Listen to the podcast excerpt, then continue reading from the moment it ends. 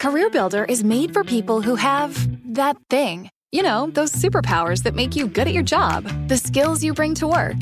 And CareerBuilder knows those skills make you right for other jobs too. Higher paying jobs with benefits, jobs you never thought of trying. Are you a people person? Work from home as a customer service rep? Are you organized and like driving? Become a delivery driver. You have the skills it takes, and CareerBuilder.com has the jobs to get you hired fast. Visit CareerBuilder.com.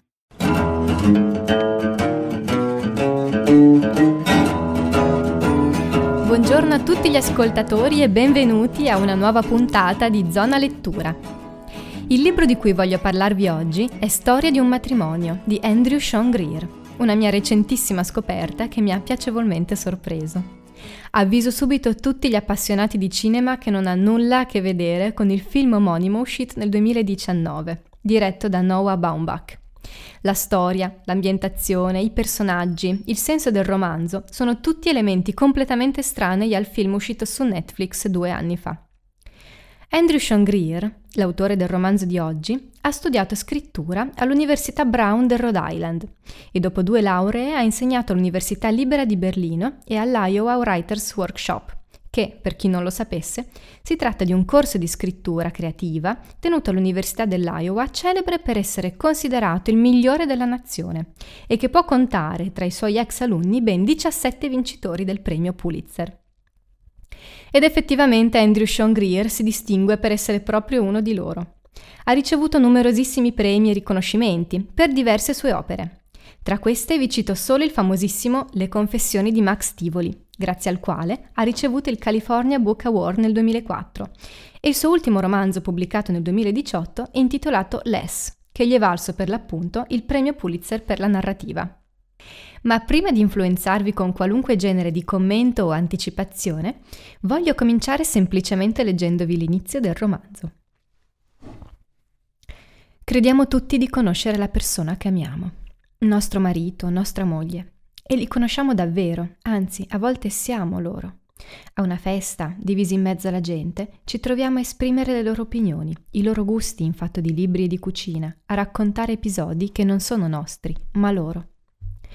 Li osserviamo quando parlano e quando guidano, notiamo come si vestono e come intingono una zolletta nel caffè e la guardano, mentre da bianca diventa marrone, per poi, soddisfatti, lasciarla cadere nella tazza. Io osservavo la zolletta di mio marito tutte le mattine. Ero una moglie attenta.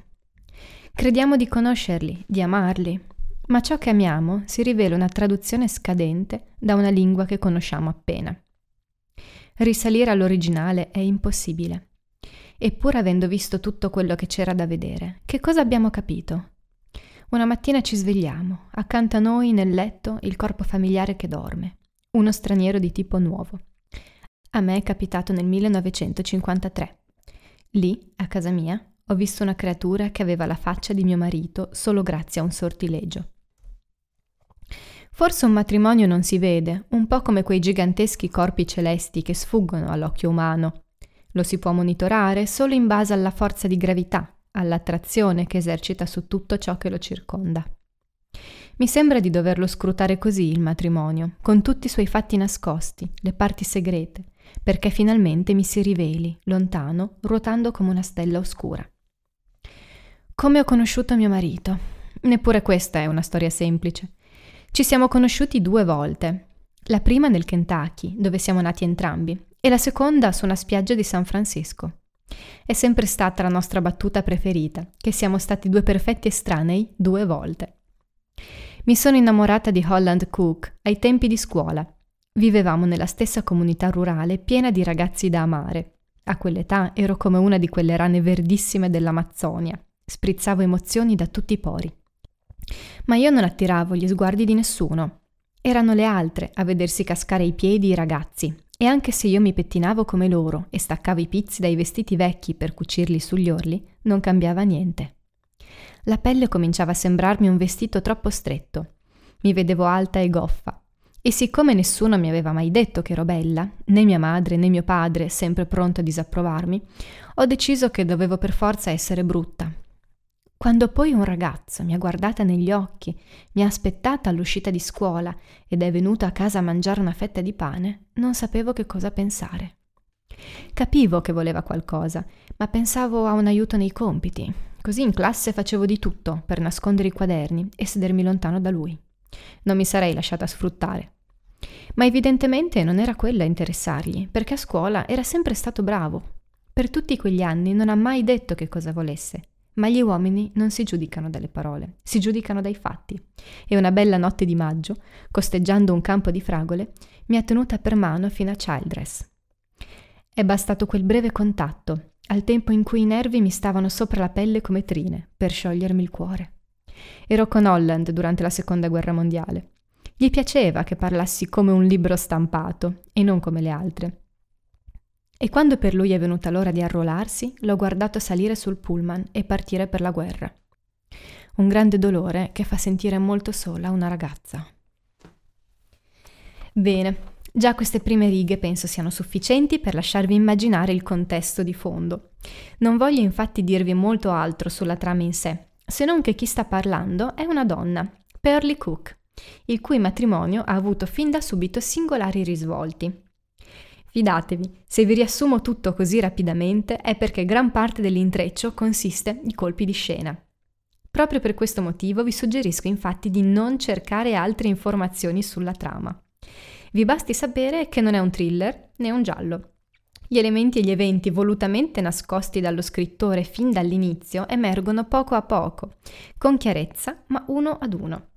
Conoscerli tutti fin da subito vi assicuro che rovinerebbe gran parte del lavoro eccellente fatto dall'autore. Ma chiariamoci subito, la bellezza dell'opera non è da ricercare semplicemente nei segreti celati con maestria dall'autore. Come possiamo vedere sin dalle primissime righe, Greer carica ogni pagina di un significato nuovo, diverso, inedito. Ci concede di perlustrare l'intimità di Pearlie Cook trascinandoci con lei, mischiando il confine tra la conoscenza del personaggio e l'identificazione. L'impressione infatti non è tanto di assomigliare a Pearlie o di aver avuto esperienze analoghe. Piuttosto pare sempre di avere qualcosa in comune con lei, con la sua percettività. Tutto ciò che lei comunica ci arriva in maniera nuova e brillante, capaci di esprimere efficacemente sensazioni sepolte, ricordi trascurati, inquietudini represse. Sì, perché l'atmosfera che aleggia e che pervade il romanzo pare avvolta da un'aura di mistero, di non detto. Molti dialoghi sono volutamente omessi. Nel corso di una conversazione tra due personaggi, alcune frasi non vengono intenzionalmente riportate dall'autore, lasciandoci semplicemente l'impressione che ne ricavano gli interlocutori descritti. Ad esempio, vi riporto un passaggio che riguarda un dialogo tra Pearl e le due zie di Holland, Alice e Beatrice. Alice però era molto agitata, faceva dei respiri lunghi e rumorosi, come una grotta durante l'alta marea, e guardava fissa il tavolo davanti a sé. Sua sorella l'ha presa per il braccio e lei ha cominciato a scuotere la testa. I gioielli scintillavano nella luce grigia del sole poi ha detto una cosa che ho deciso subito di non aver capito bene, perché era troppo assurda, troppo folle. Ma prima che riuscissi a farmela ripetere, siamo state interrotte da una loro amica, una signora con un cappello alla moda con la penna di Fagiano, che chiedeva alle signorine Cook informazioni sulla fiera delle giunchiglie, se quell'anno ci sarebbero stati più o meno fiori. Meno, è stata la sentenza, per via del brutto inverno. E mentre parlavano è arrivato il cameriere e mi ha aperto il tovagliolo davanti. Dentro, bruniti come armature di bronzo, c'erano tanti volovan caldi. Com'era bello allora essere giovani. Capite allora qual è la sottile e intelligente strategia di Greer? Come in questo caso, omette improvvisamente un dettaglio ben preciso del dialogo, una frase che probabilmente sarebbe stata di per sé semplice e breve, facendo però pesare la sua assenza, grazie alla reazione impressionata della protagonista, che impressiona così anche noi, stimolandoci a volerne sapere subito di più. Ma Greer, lo stratega, non concede nessuna risposta, anzi, depista, distrae, inserendo improvvisi nuovi elementi nella narrazione, facendo perdere le tracce di ciò che volevamo tanto sapere. Il risultato strabiliante è che anziché rendersi irritante, crea invece un alone magico di mistero che incanta, attrae e rende, se possibile, ancora più coinvolti. Il merito che gli va sicuramente riconosciuto è che più l'autore omette dettagli, più ci sembra di conoscere Perly Cook. Più nasconde, più arricchisce l'esperienza della lettura. Ma cosa ancora più mirabile, l'intreccio della trama non solo non risente di queste omissioni, ma anzi, proseguendo, fa comunque intuire quali possono essere i tasselli mancanti.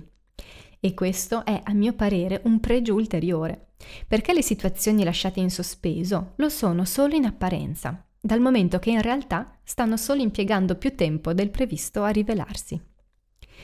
Questo tempo che si prende, Greer lo usa sapientemente. Lo impiega per caricare il romanzo d'attesa e per creare suspense, ma non solo. Serve anche a spiazzare con svariati e improvvisi colpi di scena inseriti nel corso di tutto il libro, incluso il finale.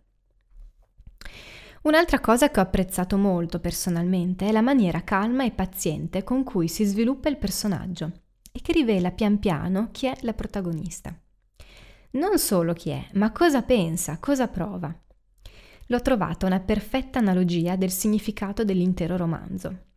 Il tema di fondo, infatti, viene già limpidamente preannunciato e sintetizzato nella primissima frase che apre il romanzo.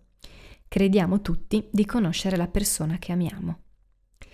Da questa asserzione si sviluppa infatti tutto il nucleo centrale del romanzo, che mira proprio a smentire le nostre più fedeli convinzioni. Nella lentezza criptica e ponderata con cui veniamo a conoscenza di elementi importanti e inaspettati della storia di Pearlie Cook, riconosciamo la nostra incapacità di riuscire a scoprire definitivamente chi è lei davvero. Fatichiamo a farci un'idea complessiva della sua personalità, ad avere un quadro definitivo del suo passato. Ciò nonostante, non possiamo fare a meno di affezionarci a lei. Con questo è tutto per oggi. Fatemi sapere se questo libro vi ha incuriosito o se lo avete già letto, fatemi sapere che cosa ne pensate. Io vi ringrazio per avermi ascoltata e vi aspetto alla prossima puntata di Zona Lettura. Avete ascoltato Zona Lettura, un podcast ideato e prodotto da Ludovica Scaramuzzino. Jen, who is taking out the trash. That's right. And goodness, look at that designer sweater and jeans combo. Oh, she is nailing that cozy casual look. Oh, she's opening the can, and the trash is in. She is working that driveway. Well, with Marshall's amazing prices on designer fall fashions, no one can blame her for feeling this fabulous. Whoa! Oh, just look at that lipstick. Better get to Marshall's. Ooh, I'm leaving right now. Fabulous brands. Feel good prices at, at Marshall's. Marshall's.